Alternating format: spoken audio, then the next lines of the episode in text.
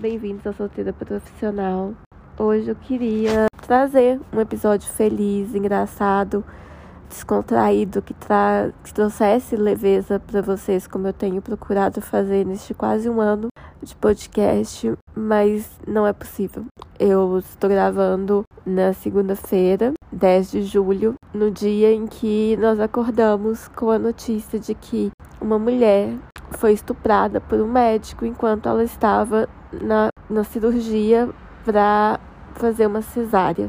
E é impossível não sofrer junto com essa mulher, não sentir que essa violência pela qual ela passou é uma violência a todas nós.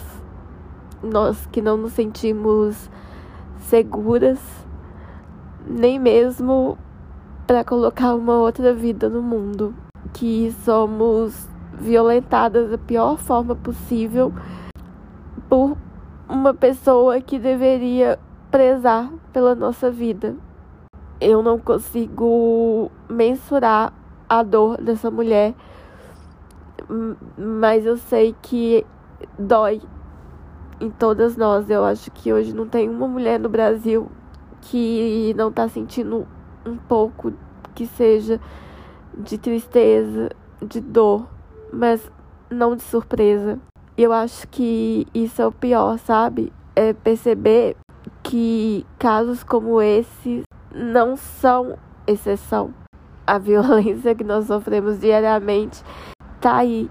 Que mulher que tá me ouvindo que nunca sofreu algum tipo de, de violência sexual, de abuso, em maior ou menor grau. Que mulher que nunca sentiu medo em andar sozinha na rua, em pegar um Uber, em viajar sozinha, em fazer qualquer coisa. A gente tem um medo que homem nenhum nunca vai saber. Eles podem ter o medo de sofrerem um assalto, algo do tipo, mas não terem seus corpos violados como nós temos diariamente. Seja por homens desconhecidos ou, em sua maioria, por aqueles mais próximos de nós, né? Isso não sou eu que estou falando, são as estatísticas.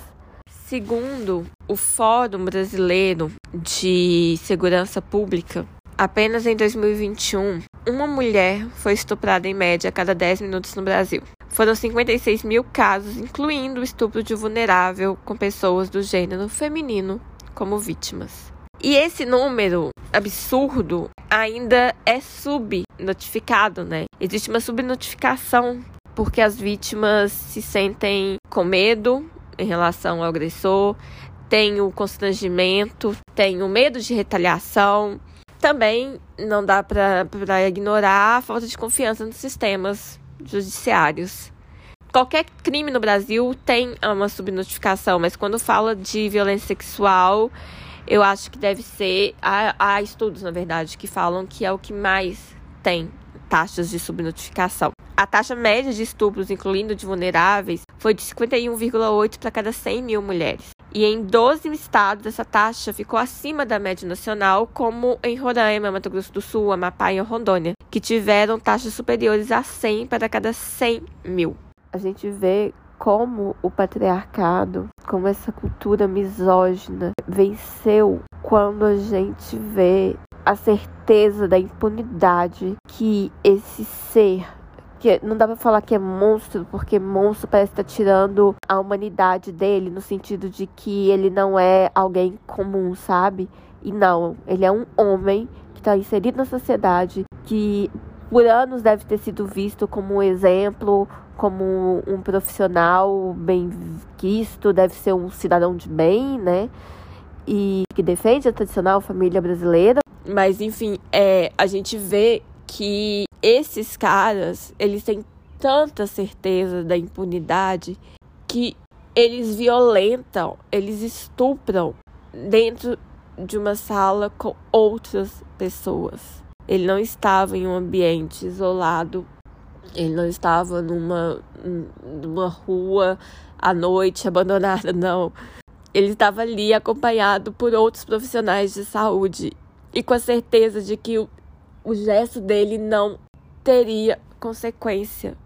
é muito difícil ser mulher. Se tem algum homem ouvindo esse episódio agora, cara, não não tente dizer jamais que não é todo homem, porque foi o que eu li hoje em algum tweet que pode não ser todo homem, mas sempre é um homem.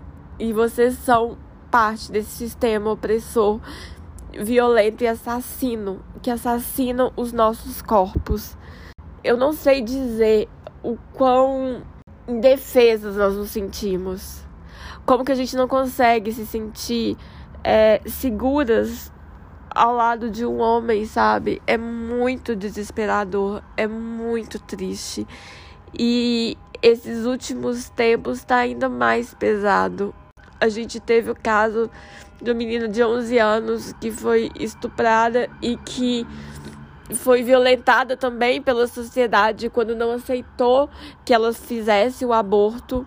E assim, cara, coloque as suas é, convicções e dogmas religiosos no lixo, tá na privada e de descarga que eu não quero saber.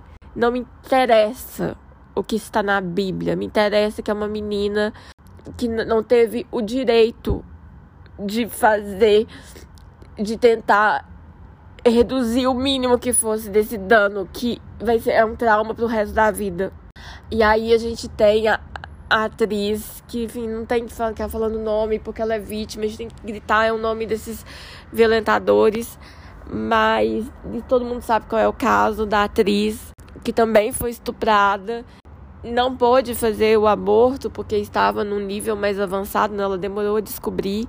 Aí ela coloca a criança para adoção, que é o que os providas, né, defendem. Fala, ah, não quer ter filho, põe para adoção.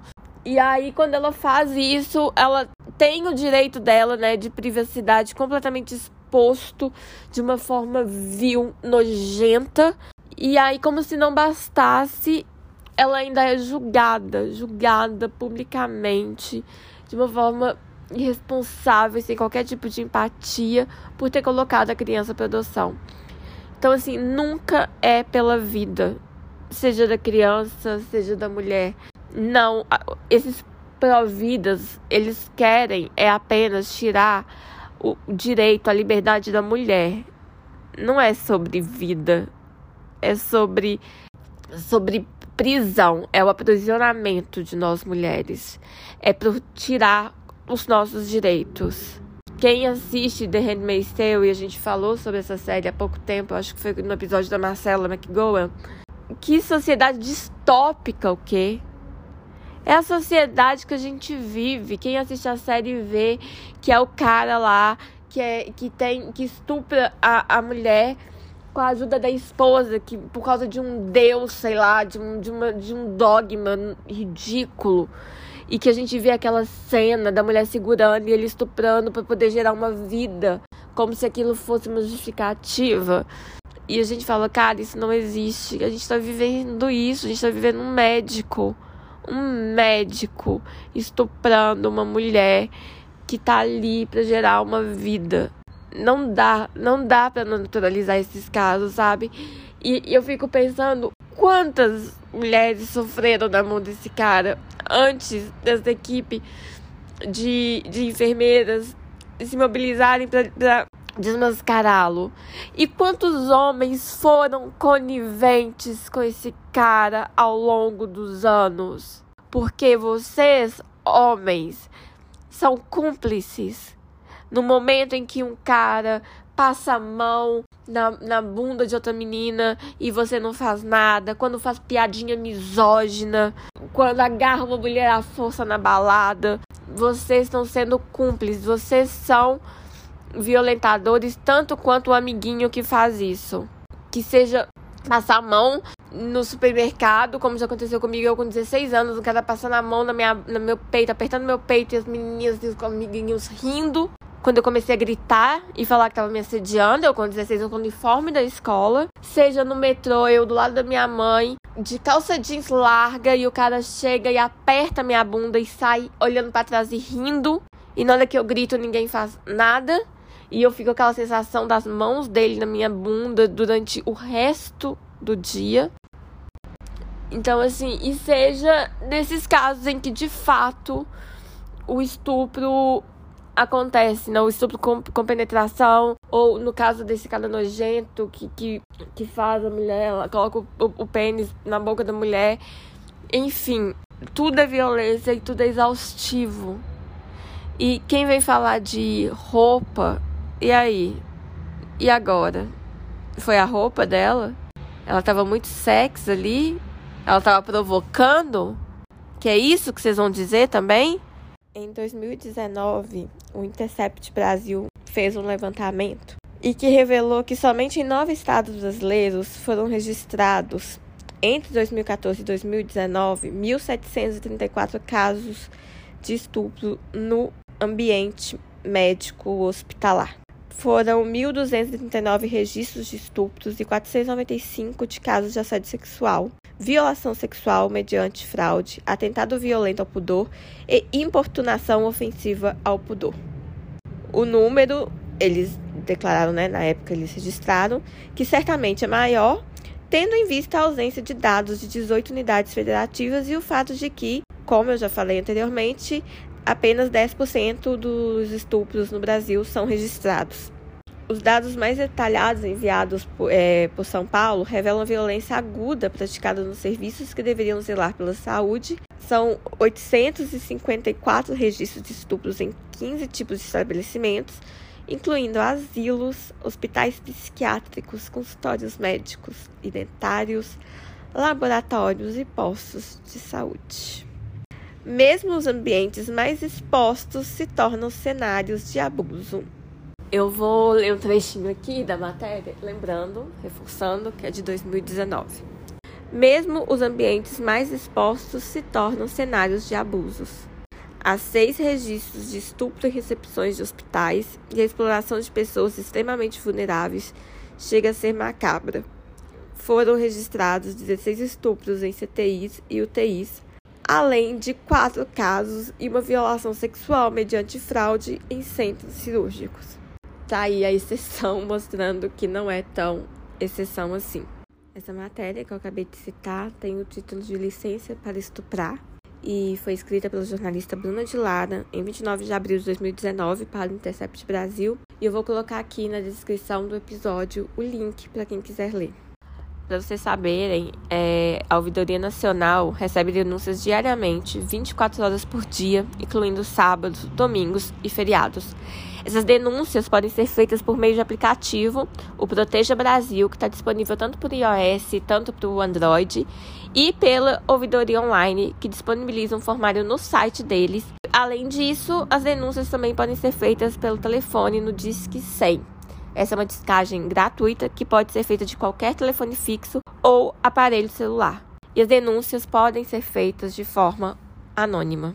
Hoje eu tô sem clima para fazer o match cultural eu só queria mesmo fazer esse desabafo aqui com vocês, porque eu precisava colocar um pouco para fora dessa angústia, desse sentimento desesperador que eu tô sentindo e eu sei que vocês compartilham dele comigo. Prometo que o próximo episódio vai ser mais leve, mas hoje não teve como. Então, obrigada por ficarem aí comigo nesses minutos, me fazendo companhia. E estamos juntas. Recebam todos o meu abraço. E quem precisar conversar, quem esteja passando por algo mínimo parecido com isso, algum tipo de, de violência, converse, procure ajuda. Você não está sozinha, tá? E se precisar de mim, eu estou aqui também. Um beijo, gente. Até semana que vem.